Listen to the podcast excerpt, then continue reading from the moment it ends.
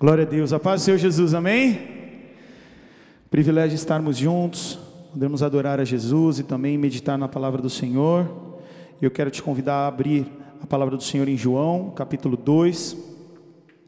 Creio que Deus tem algo a falar aos nossos corações, um desafio a ser lançado sobre as nossas vidas. E nós vamos sair daqui em nome de Jesus, transformados por Deus e desafiados a nos manter nesse processo de transformação, nesse processo de santificação, dia após dia, buscando estar mais semelhante ao nosso Mestre, ao nosso Jesus maravilhoso. Você que achou, diz amém. Quem não achou, espera eu. Todo mundo achou? Vamos lá? João, capítulo 2, versículo 1. Três dias depois, houve uma festa de casamento no povoado de Caná da Galileia. A mãe de Jesus estava ali e Jesus e seus discípulos também foram convidados para a celebração. Durante a festa o vinho acabou e a mãe de Jesus lhe disse: Eles não têm mais vinho. Mulher, isso não me diz respeito, respondeu Jesus. Minha hora ainda não chegou. Sua mãe, porém, disse aos empregados: Façam tudo o que ele mandar. Havia ali perto seis potes de pedra usados na purificação cerimonial judaica. Cada um tinha capacidade entre 80 e 120 litros. Jesus disse, agora, desculpa. Jesus disse aos empregados: Encham os potes com água. Quando os potes estavam cheios, seguiram suas instruções. O mestre de cerimônia provou a água transformada em vinho, sem conhecer sua procedência, entre parênteses aí, embora os empregados obviamente soubessem. Então chamou o noivo. O anfitrião sempre serve o melhor vinho primeiro, disse ele. Depois, quando todos já beberam bastante, serve o vinho de menor qualidade. Mas você guardou o melhor vinho até agora. Esse sinal de Caná na Galiléia foi o primeiro milagre que Jesus fez. Com isso, ele manifestou sua glória e seus discípulos creram nele. Depois do casamento, foi a Carfanaum onde passou alguns dias com sua mãe e seus irmãos e seus discípulos. Feche os teus olhos. Senhor, esta é a tua palavra. Nós carecemos de ti, precisamos do Senhor. Fala conosco, usa minha vida com graça e misericórdia. Apesar de mim, que a tua palavra possa ser ampliada em meu coração, no coração de cada um que está aqui, Pai. Perdoa os nossos pecados, ajuda-nos na nossa fé, nos dá entendimento daquilo que, que, que o Senhor quer trabalhar de maneira pessoal nas nossas vidas, Pai. Não queremos que seja mais uma palavra, mais uma mensagem, mas que de fato a mensagem que vai impactar os nossos corações, desafiar as nossas vidas, Pai. Usa minha vida com graça e misericórdia, em nome de Jesus. Amém. Deixa eu pegar um copo d'água aqui rapidinho.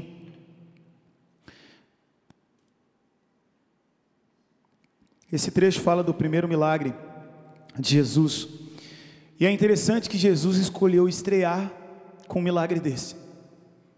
Jesus não estreou com uma ressurreição, com uma cura, Jesus não decidiu inaugurar o seu ministério com o culto de avivamento. Ele decidiu que o primeiro milagre que ele faria estaria envolvido com transformação transformando água em vinho. E eu creio que isso serve também para com a obra de Deus que Ele quer fazer nas nossas vidas. A palavra de Deus diz que o desejo de Deus é que todos sejam salvos. Mas para que haja salvação é necessário que haja transformação. Porque eu e você em carne, nós não merecemos a salvação. Eu e você, nós somos pecadores. E não é que às vezes a gente peca. Você sabe o que eu estou falando, né?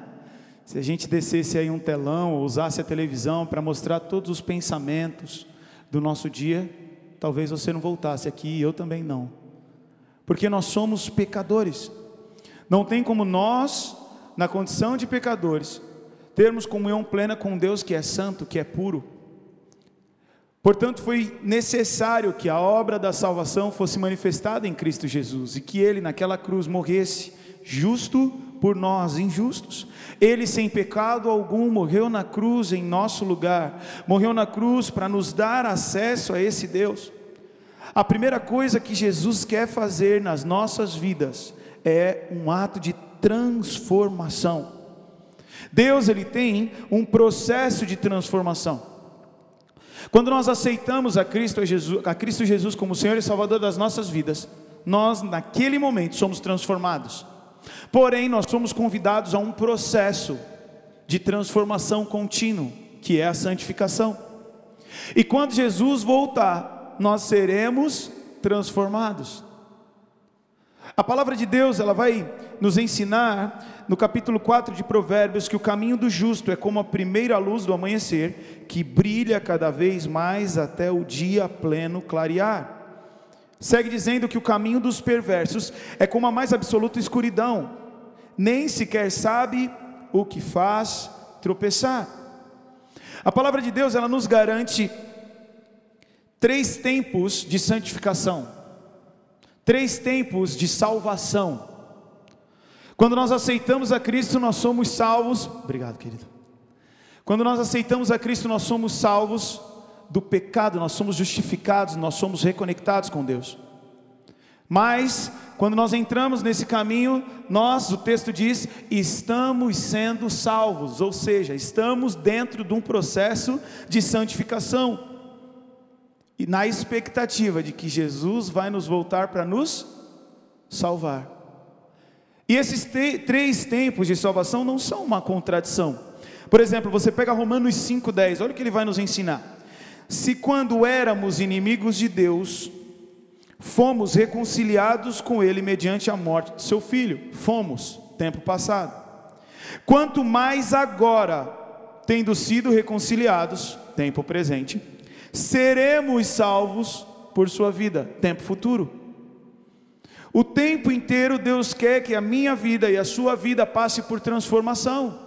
Quando nós temos um primeiro encontro real com Deus e nos rendemos a essa graça, nós somos transformados de criatura de Deus a filhos de Deus. Quando nós aceitamos perseverar no caminho de Cristo, nós estamos num processo de santificação, que é uma constante transformação à imagem de Cristo. E na grande expectativa de que Jesus vai voltar para nos salvar de uma vez por todas. A palavra de Deus nos garante que haverá uma transformação final, e em Filipenses capítulo 3, versículo 20 está escrito: Nossa cidadania, no entanto, vem do céu, e de lá aguardamos ansiosa a volta do Salvador, o Senhor Jesus Cristo. Ele tomará o nosso frágil corpo mortal e transformará num corpo glorioso como o dele, usando o mesmo poder com o qual submeterá todas as coisas a seu domínio. A primeira coisa que eu quero deixar claro é que a transformação, a santificação, a santidade não é uma opção, é um convite. Jesus ele se revela como porta, como caminho e como alvo.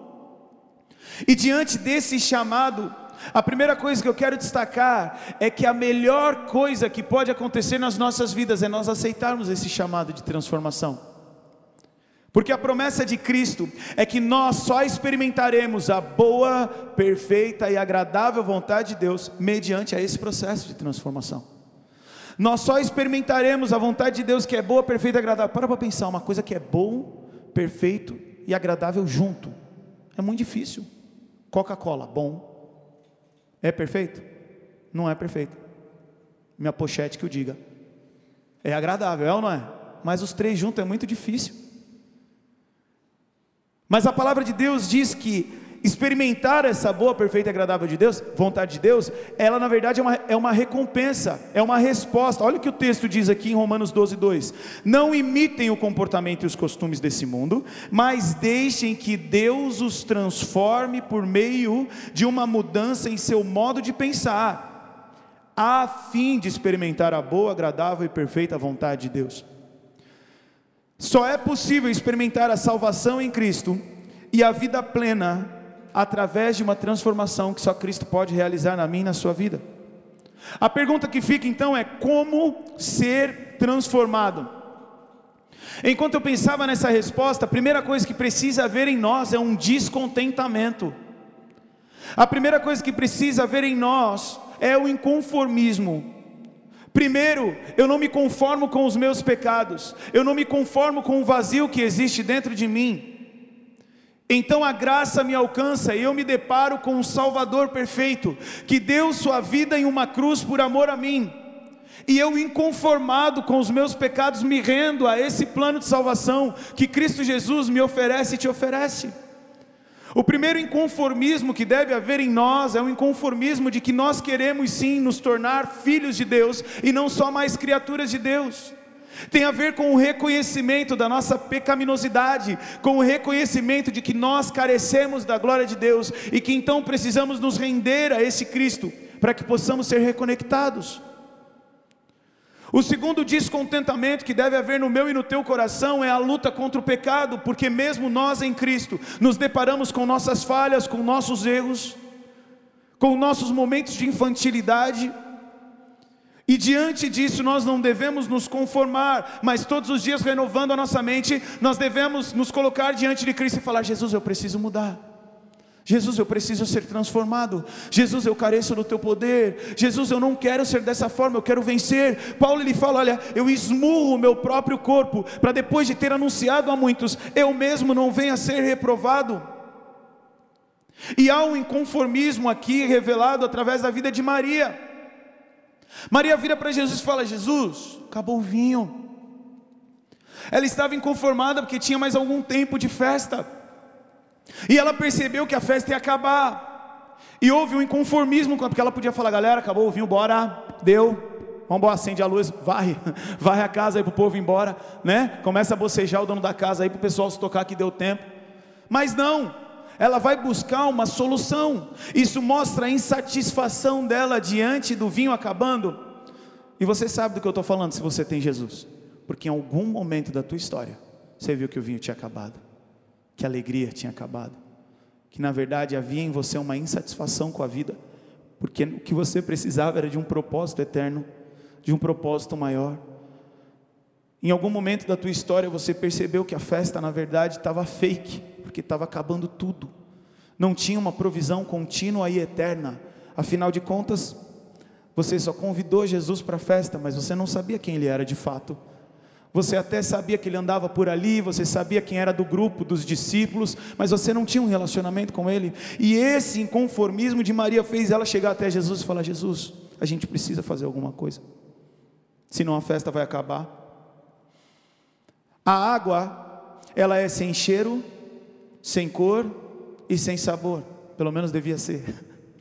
O vinho ele tem cheiro, tem cor e tem sabor. E é isso que Jesus quer fazer com as nossas vidas transformar uma vida sem graça em uma vida cheia da graça de Deus, com cheiro, com sabor, com cor.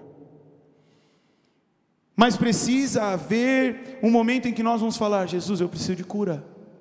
Jesus, eu preciso de ajuda. Precisa ficar, ficar claro essa necessidade de transformação, e aí sim, o começa, o começa o processo de transformação nas nossas vidas. Primeira coisa que Deus fala ao meu coração é que não há transformação sem fé. Não há transformação sem fé. Você sabe do que eu estou falando também, porque você já fez regime. E começou na segunda-feira, terminou na quarta. É ou não é? Quantas vezes? Quem faz academia aqui?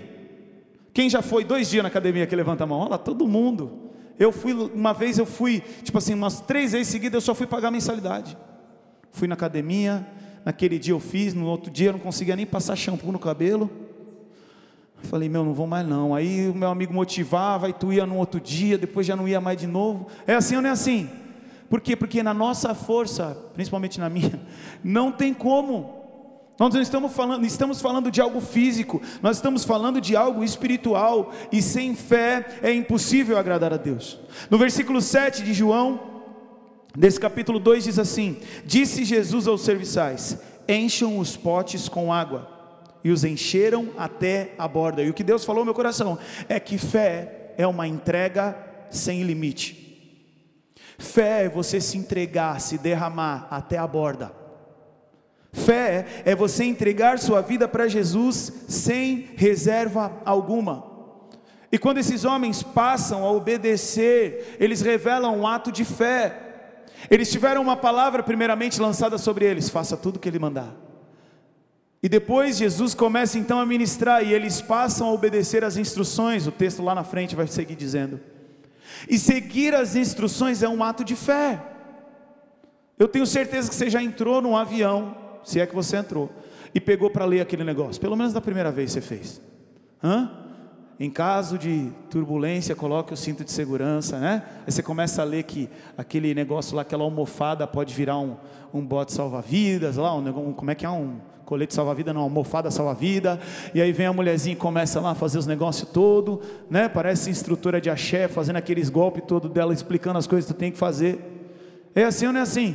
E dependendo do temor que você tem de avião, você só falta decorar, anotar, deixar o negócio pendurado para ir revisando porque você acredita naquilo. Ou alguma vez você já entrou no ônibus na rodoviária e perguntou para o motorista: vocês vão mesmo para Araraquara? Tem certeza? Está escrito aí, mas a gente confia no mapa do avião, velho. Está lá, oito horas de viagem, aí você liga o mapinha. A mapinha está lá. No... Quem disse que está indo para a direção? Você já parou para pensar que se ele errar um centímetro no plano de voo, você vai parar em Marte? Mas o tempo inteiro a gente acredita, a gente é impulsionado a confiar, porque a gente confiou, a gente entrou no avião, você chegou lá no piloto e falou: Deixa eu ver tua carta. Brigou com a mulher hoje? Como é que você está? Está tudo bem? Está com sono? Dormiu? E esse copiloto é de confiança? Não, você simplesmente entra no avião para chegar no destino. E esses homens acreditaram na palavra que foi lançada sobre a vida deles e começaram a obedecer o Mestre. E o que Deus fala ao meu coração, dentro de ter que ter fé para ser transformado, é: não basta convidar Jesus, é preciso dar liberdade para que Ele guie os nossos passos. Não basta convidar Jesus, tem muita gente que está perto de Jesus e não vive transformação. Por quê? Porque quando Jesus fala, olha, faz assim, o cara quer fazer de outro jeito. E a desobediência dele, na verdade, revela a incredulidade. Porque quando Eva escuta o diabo falando que se ela comer ela não vai morrer, então ela vê que o fruto é agradável e come, ela está descreditando na palavra de Deus e acreditando na palavra do diabo. Ela está dando crédito para o que o diabo disse. Então, toda rebeldia tem uma porção de incredulidade, porque ele não obedece, porque ele acredita que aquilo não é o melhor a ser feito.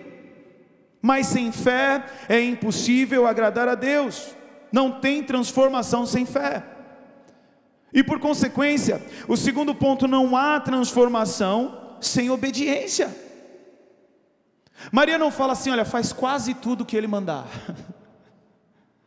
Vê o que ele vai falar, retira o que é bom e fica com isso. Não, não. Ela fala assim, olha, faça tudo o que ele mandar. E no versículo 8, o texto termina dizendo: E os empregados seguiram suas instruções.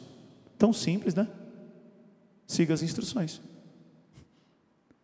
Você quer ser transformado? Siga as instruções. Agora, obediência só se torna possível mediante a conhecimento ou consulta. Não faz sentido eu virar para alguém que nunca leu a palavra e fale para ele: obedeça a palavra de Deus. Ele nunca consultou a palavra de Deus. Ele nunca conheceu a palavra de Deus. Como pode ele obedecer a palavra de Deus? O próprio Cristo diz: O meu povo erra por não conhecer as Escrituras. Eu quero te convidar a ser transformado, mas a Bíblia fala, o próprio Cristo diz: Vocês são limpos, vocês são transformados pela palavra que eu vos tenho dito. Vocês precisam ter a mente de vocês transformada. Como? Segundo a palavra de Deus. Não tem como você falar para mim que quer passar por um processo de transformação, espiritualmente falando, sem que você seja apaixonado pela palavra de Deus, sem que você tenha como algo natural se envolver com a palavra de Deus. Por quê? Porque a transformação fica muito mais fácil mediante a fé e ao amor porque a fé dá crédito para aquilo que está escrito, e o amor traz paixão para você obedecer, custe o que custar. Quem me conhece há anos sabe, eu nunca tive barba. Primeiro porque eu não podia, estava que nem uns adolescentes que parecia futebol de salão, cinco de um lado, cinco do outro. Mas eu não tinha barba. Até que um dia eu estava com a barba mal feita, trabalhando. E aí mandei um selfie para Marcela. E ela falou assim: Gostei da barba. Joguei os gilete fora, irmão. Que mané fazer barba, o quê? Nunca mais. Para vir para a igreja eu passava gel. Pomada depois, que era mais a moda. Aí ficava com o topetinho assim. E aí para ir trabalhar eu ia assim, desse jeito assim. Aí um dia a Marcela falou: Ficou legal o seu cabelo assim. Cheguei em casa, queimei gel. Joguei fora a pomada.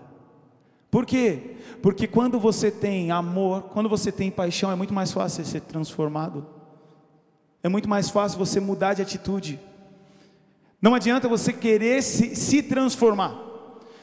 Quando eu comecei a frequentar a igreja, eu só vinha no clube Cristo é Resposta. Não que aqui seja um clube, mas para mim era. Eu não tinha Jesus, eu não queria Jesus, mas a molecada que eu andava, jogava bola e tal, era daqui. Então eu vinha na minha cabeça no clube Cristo é Resposta. Muitas vezes eu nem entrava no culto, só, só ficava lá fora para a resenha depois. E uma segunda-feira a gente foi jogar bola no evangelismo de segunda. E eu me lembro de uma irmã virar para mim e falar assim: Adam, por que, que você não converte? E eu, cheio de conhecimento bíblico, só que não, virei para ela e falei assim: porque eu não vou viver de hipocrisia. Porque tem um monte de menino aqui que fala que é crente e fica me convidando para ir lá na frente quando é o momento do apelo, mas eles não vivem Jesus, não, porque eles falam que ora e estão pegando a menina escondido, eles, quando estão jogando bola, falam palavrão. Para ser que nem eles, eu não vou ser, não. O que, que eu preciso? Eu preciso mudar, e depois que eu estiver bem, aí eu vou me converter, porque aí eu não vou ser hipócrita. E a menina virou para mim e falou assim: presta atenção, você não tem como mudar para vir para Jesus. Você precisa vir para Jesus para mudar. É sobrenatural. Você só vai começar a refletir Deus em sua vida quando o DNA de Deus estiver dentro de você através do Espírito Santo. Não é uma luta pessoal, individual, é um processo em que o Espírito Santo de Deus entra em você pela fé e você passa a obedecer a voz que te diz: se te desviares para a direita ou para a esquerda, escutai essa voz que diz: esse é o caminho, andai por Ele. Não é possível viver transformação sem fé, não é possível viver transformação sem obediência, não é possível viver transformação sem disposição. Trazendo o contexto da transformação da água no vinho, você vê a disposição daqueles em obedecer, você vê a disposição daqueles em ser cheios, trazendo uma tipificação para nós. Eles tinham que encher os potes até o talo, e eu e você, nós precisamos permitir sermos cheios do Espírito Santo de Deus. E quando a Bíblia traz essa, essa frase, ela traz um contexto justa, justamente de vinho, e ela fala: olha, não, não vai beber do vinho que traz contenda, mas seja cheio do Espírito Santo, ou seja, duas coisas exteriores que te influenciam de maneira interior. E você sabe quem está bêbado quando ele está andando, que ele anda todo errado, e você sabe quem está cheio do Espírito Santo quando está andando? Porque ele flui, um DNA, flui a presença do próprio Cristo. Não tem como nós vivermos transformação sem disposição. Eles se dispuseram em obedecer, se dispuseram em encher os potes, eles se dispuseram depois de encher, em pegar uma porção e entregar para alguém. Você consegue perceber o plano de salvação para as nossas vidas? Você decide pela fé obedecer o Espírito Santo de Deus te enche e você escuta a voz do próprio Deus falando: agora pega essa porção que você pode dar e dá para alguém. Leva para o mestre de cerimônia, leva para a tua casa, leva para o teu trabalho, leva para a tua escola, leva para a tua faculdade, vai repartir daquilo que você está cheio. Mas é preciso ter disposição. É necessário fazer devocional. Não adianta fazer a Bíblia de travesseiro e aprender por osmose, não dá. Você precisa fazer devocional, ler a Bíblia, orar, buscar o Senhor, congregar. Essa é a parte da disposição. E às vezes a gente passa o dia todo e não lê a Bíblia, não fala com Deus, e depois vai falar que estava sem tempo. E a pergunta é: como dizer para o dono do tempo que você está sem tempo para Ele? Será que Ele promoveu 24 horas para a tua vida sem que você tivesse um tempo de comunhão com Ele? Ou nós que estamos administrando mal? Não tem como a gente chegar com o nosso WhatsApp zerado e com a nossa oração zerada também. Não tem como falarmos que a gente não consegue ler a palavra de Deus e terminar com o teu iPhone te avisando que você tem 6, 7 horas de consumo diário. Tudo é uma questão de prioridade é preciso ter disposição para que vivamos a transformação, porque isso é pedagógico. Conhecereis a verdade, a verdade vos libertará, transformação. E quanto mais eu conheço a verdade, mais eu sou liberto. Quanto é 2 vezes 2? Ô oh, Senhor, misericórdia, vem Espírito do Enem. Quanto é 2 vezes 2? 7 vezes 8. E 8 vezes 7. Tem gente que fez conta. O que eu estou querendo dizer? Conhecereis a verdade, a verdade vos libertará. Quanto mais você escuta, mais gera fé no teu coração. E é muito mais fácil responder que 2 mais 2 é 4, que 9 vezes 8. Quanto? Ó, 7 e 2. Supletivo, supletivo. 81. Tem gente que respondeu 72, né? Presta atenção, eu e você, o desafio é que vivamos em plena transformação. Só que sabe qual é o desafio? Eu falei 9 vezes 8, né? Não falei 9 vezes 9, tá certo, 72. É que alguém gritou 81 aqui, me, me, indicou, me induziu ao eu.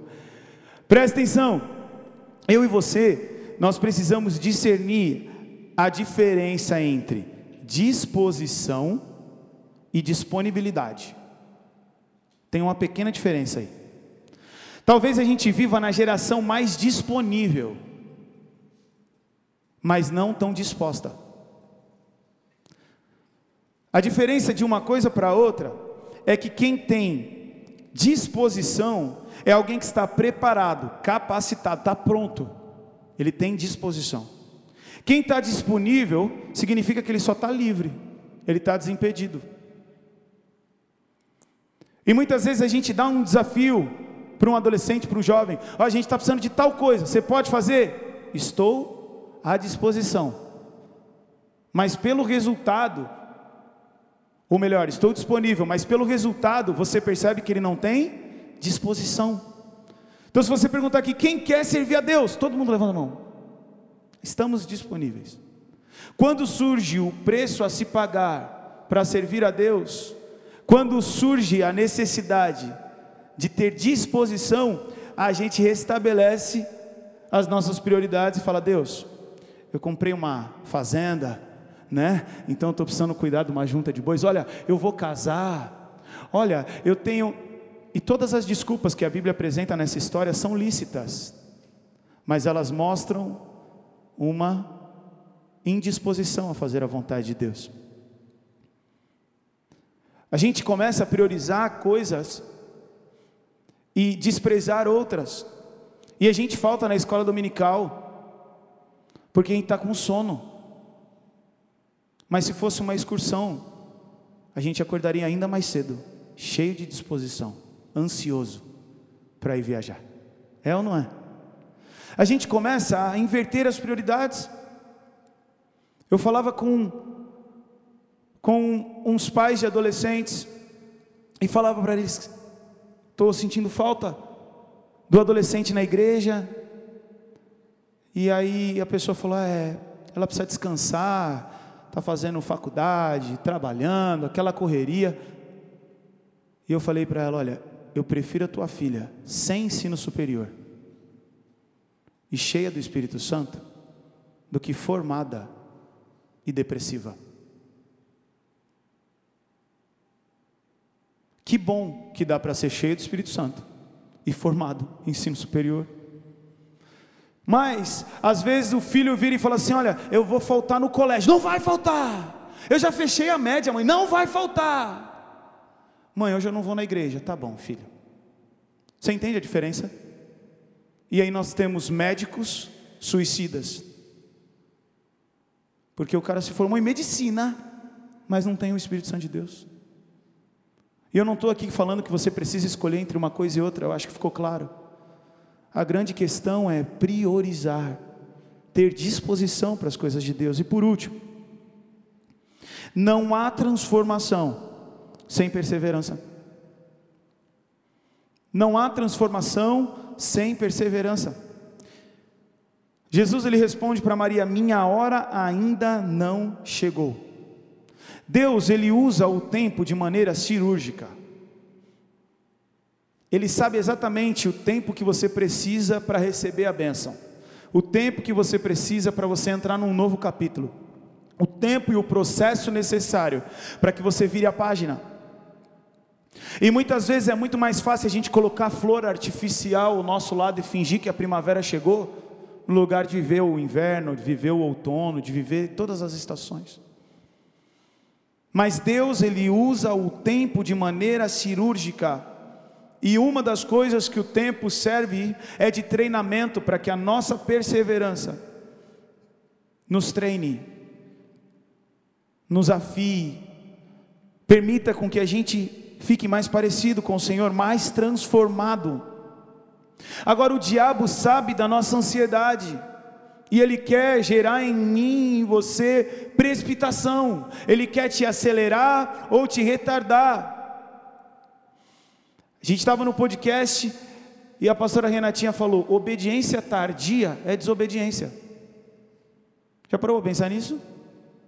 E muitas vezes o diabo ele só vai fazendo a gente ser um obediente tardio, mas a gente vai saindo do tempo da promessa do tempo das coisas que Deus vai desenrolando, porque a Bíblia fala que todas as coisas cooperam juntamente para o bem daqueles que amam a Deus.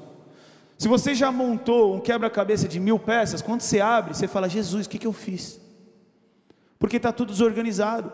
Quando você solta na mesa, você não consegue visualizar nada. E se a capa não te mostrasse qual é a figura, talvez você desistisse mas você tem um lugar de referência e você passa a começar a juntar quatro peças aqui, aí você percebe que as outras quatro estão lá na outra esquina e as peças vão se formando e com o tempo as peças vão sendo colocadas no lugar até que no final do processo você chega na imagem por conta da referência do tempo e do processo que você passou. É assim a nossa vida com Deus. Quando a gente está olhando no tempo presente, a gente vê coisas desconexas, coisas que a gente não entende, peças que não se encaixam umas por cima das outras, outras que estão do avesso, e a gente começa a ficar desesperado e falar: Deus, o Senhor não sabe o que o Senhor está fazendo, deixa eu fazer do meu jeito, porque, meu querido, diante do processo, continue olhando para a referência. Continue olhando para a referência. Os teus olhos vão falar, está tudo bagunçado, mas você tem uma referência. Os teus olhos vão falar para ti, ó, desiste, é muito difícil mas você tem uma referência. E essa referência, aliada à perseverança, vai fazer com que você viva o milagre de Deus e experimente a boa, perfeita e agradável vontade de Deus para a sua vida, mas não existe transformação sem fé, sem obediência, sem disposição e sem perseverança.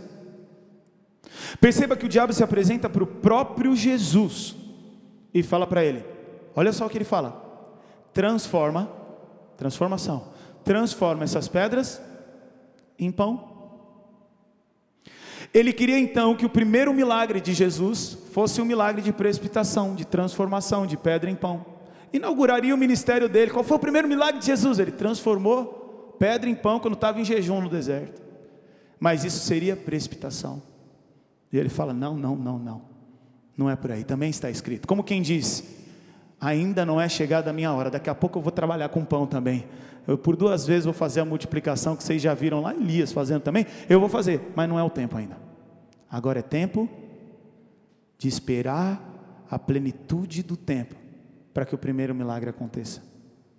O diabo ele quer transformar o teu futuro. Um futuro que é para ser de bênção, ele quer transformar em destruição. Ele sabe que Deus tem um processo de transformação para a sua vida, que no final e no processo, o nome de Jesus vai ser glorificado. Então ele vai te oferecer um outro processo de transformação. Mas a Bíblia fala que aqueles que andam no espírito colherão vida, e aqueles que andam segundo a carne colherão morte. O problema é a consequência da transformação de um para o outro. Quando Judas traz Jesus, ele lança aquelas moedas dentro do templo, os caras pegam aquela moeda, recolhem e falam: não dá para essa moeda ir para o templo, porque ela está suja de sangue. Esse dinheiro é impuro. O que, que a gente vai fazer? O texto diz que eles compraram um campo. E o, esse campo, o nome desse campo era o campo do oleiro. E o campo do oleiro, desde que eles compraram e transformaram no cemitério de estrangeiros, se tornou campo de sangue. A pergunta que eu tenho para você é o seguinte: no final da nossa história, nós seremos conhecidos como o campo do oleiro? Lembre que o campo do oleiro é um lugar onde tinha argila, e o oleiro retirava aquela argila para transformar a argila em utensílios, em vaso, em cerâmica. E aquele lugar que era um lugar de transformação, era o lugar que o oleiro, representando o próprio Deus, nos molda, nos trabalha, Se necessário, quebra e molda de novo. Algo que gera transformação passou a ser conhecido como algo que sepulta mortos campo de sangue. O desafio está lançado um processo de transformação para as nossas vidas. Que área da tua vida precisa ser transformada? Lembre-se que o resultado de aceitar e praticar esse tempo de transformação é você viver a boa, agradável e perfeita vontade de Deus para a sua vida. No capítulo 2, versículo 10, diz assim: O anfitrião sempre serve o melhor vinho primeiro, disse ele. Depois, quando todos já beberam bastante, servem o vinho de menor qualidade. Mas você guardou o melhor vinho até agora. Sabe o que eu aprendo com isso? Eu não sei como está a tua história, mas Jesus tem poder para transformá-la. Eu vivi algo na minha vida que eu nunca imaginei viver. E na minha cabeça, a área da minha vida que eu passei por uma luta, eu nunca mais ia viver plenitude daquilo. Era o que eu tinha na minha cabeça. Como se naquela área eu tivesse que viver um plano B, um remendo. Mas presta atenção, o nosso Deus não é Deus de remendo. O nosso Deus é um Deus que faz nova todas as coisas. E depois da escassez, veio o melhor vinho. E eu posso falar para você, hoje eu vivo por graça e misericórdia as promessas de Deus na minha vida e na minha casa.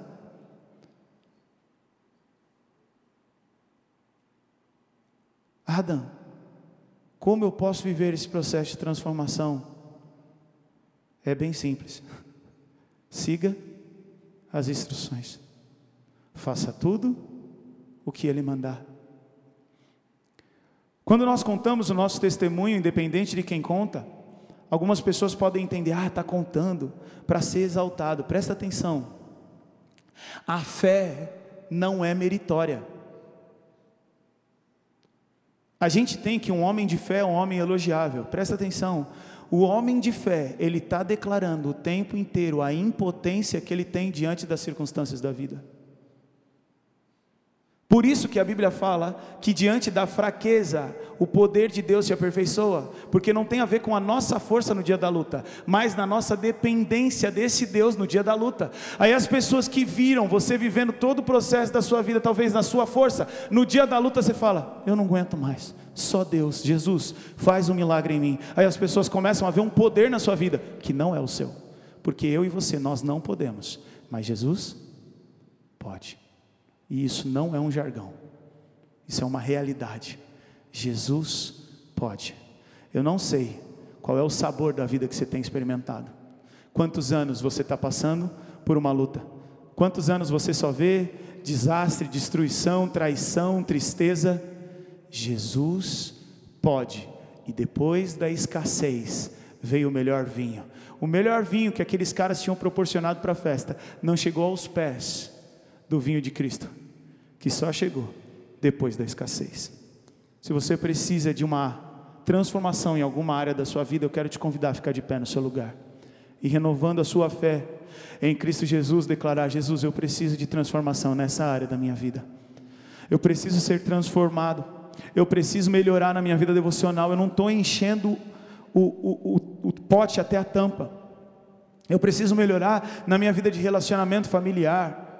Eu preciso melhorar na minha vida de serviço ministerial. Eu não sei o que Deus está falando ao teu coração, mas Deus tem poder de transformar de maneira sobrenatural e instantânea água em vinho. Coloca a tua vida diante de Deus. E se você aceita esse desafio de transformação em alguma área da tua história, eu quero te convidar a repetir uma oração comigo. Diga: Senhor Jesus, eu creio que o Senhor é o Deus da transformação. Eu creio que o Senhor pode todas as coisas, e mesmo diante da consciência da escassez, o Senhor tem o melhor vinho, o melhor escape, o maior milagre. Eu dependo de Ti, me ajuda na minha fé, na obediência, na disposição, na perseverança, pois eu quero viver as tuas promessas. Em nome de Jesus. Amém. Eu queria que todos ficassem de pé, porque eu quero fazer uma outra oração. Para nós encerrarmos, eu preciso falar uma verdade para você que está aqui, para você que está em casa. Não existe transformação sem novo nascimento. Não existe transformação sem um novo nascimento. A nossa carne é pecaminosa. Não é que a gente peca às vezes, a gente ama pecar. E para que você viva uma vida diferente, para que você possa ser transformado, é necessário nascer de novo. Eu sei que o mundo prega para você, seja você mesmo.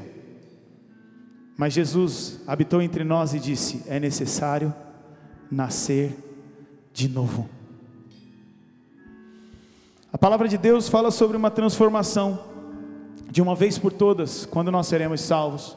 Mas existe uma salvação terrena, uma transformação terrena, que fez Abraão, sem filho, se tornar pai de nações, que fez Moisés, um assassino, se tornar no homem mais manso da terra, José, um filho mimado, se tornando governador do Egito, Davi, pastor de ovelhas, se tornando rei de Israel. Pedro, sem graduação teológica alguma, se tornar um dos autores do livro mais lido do mundo, que é a Bíblia. Paulo, de terrorista, a um pregador do amor, escrevendo aquela poesia dizendo: Olha, se não tiver amor, de nada valeria. Quem escreveu isso? Um ex-terrorista, um ex-assassino de grupo de cristãos. Jesus pode transformar a sua vida, e eu quero te informar que a Bíblia fala que haverá um veredito de Deus. E aí só quem foi transformado vai passar a eternidade do lado dele. Deus ele é tão educado, Jesus ele é tão educado que ele vai deixar você passar a eternidade ao lado do teu melhor amigo. A grande questão é, ele é Jesus. A palavra de Deus diz: "Pois Deus não poupou nem os anjos que pecaram, ele os lançou no inferno, em abismo tenebrosos, onde ficarão presos até o dia do julgamento. Não poupou o mundo antigo, mas protegeu Noé, que proclamava a justiça, e sete pessoas de sua família, quando destruiu com o dilúvio o mundo dos perversos. Mais tarde condenou a cidade de Sodoma e Gomorra e a transformou em um monte de cinzas, como exemplo do que acontecerá aos perversos. Em contrapartida, resgatou Ló, tirando de Sodoma, porque ele era homem justo, afligido com a vergonha e imoralidade dos perversos ao seu redor. Preste atenção: perversos não entram no reino de Deus. E ser perverso não tem a ver com a quantidade de bondade ou maldade que você e eu fazemos. Todos nós somos perversos. Todos nós somos pecadores há uma necessidade de um novo nascimento, e em Cristo Jesus, aí sim, somos justificados, em Cristo Jesus, aí sim, somos empoderados com o Espírito Santo para vivermos uma vida de santidade, não porque somos bons, mas porque o Espírito Santo, que é o DNA do Deus bom, poderoso, esse Deus habita em nós, e então nós podemos viver uma vida plena nessa terra, de contínua transformação, e uma transformação de uma vez por todas para vivermos a eternidade ao lado de Cristo. Isso é cristianismo. E o que eu quero dizer para você que está em casa é que esse Ló, antes de sair dessa cidade que foi destruída, ele procurou seus genros e falou para os seus genros o seguinte: presta atenção, Deus vai trazer fogo sobre essa cidade, vamos embora daqui. E o texto bíblico diz que os genros acharam que ele estava brincando. Diante dessa proposta de transformação, diante dessa proposta de salvação, você tem três opções: crer nessa palavra e ser salvo, achar que é uma mera brincadeira e descobrir mais cedo ou mais tarde que a Bíblia era uma verdade absoluta. Ou você pode fazer como a esposa de Ló, que por algum momento entrou num contexto de viver o que Deus queria, mas olhou para trás e ficou pelo caminho. Você quer ser transformado? Você precisa nascer de novo. Feche os teus olhos onde você está. E se você quer entregar a sua vida para Jesus, consciente de que eu e você nós somos perversos e precisamos de um novo nascimento, de um marco. Talvez você se vê hoje olhando para trás e Deus, em vez de transformar numa estátua de sal, te trouxe a esse lugar, te dando mais uma chance. Se você quer nascer de novo, se você quer ter uma aliança real com Deus e iniciar essa transformação que só Cristo pode fazer na tua história, aonde você está, fecha os teus olhos, repete uma oração comigo, diga: Senhor Jesus, eu preciso ser transformado, eu preciso de um milagre, perdoa os meus pecados, muda a minha história. Eu não quero ficar pelo caminho como estátua de sal. Eu não quero levar essa palavra como brincadeira, mas eu quero crer para a salvação. Ajuda a minha fé. Em nome de Jesus. Amém.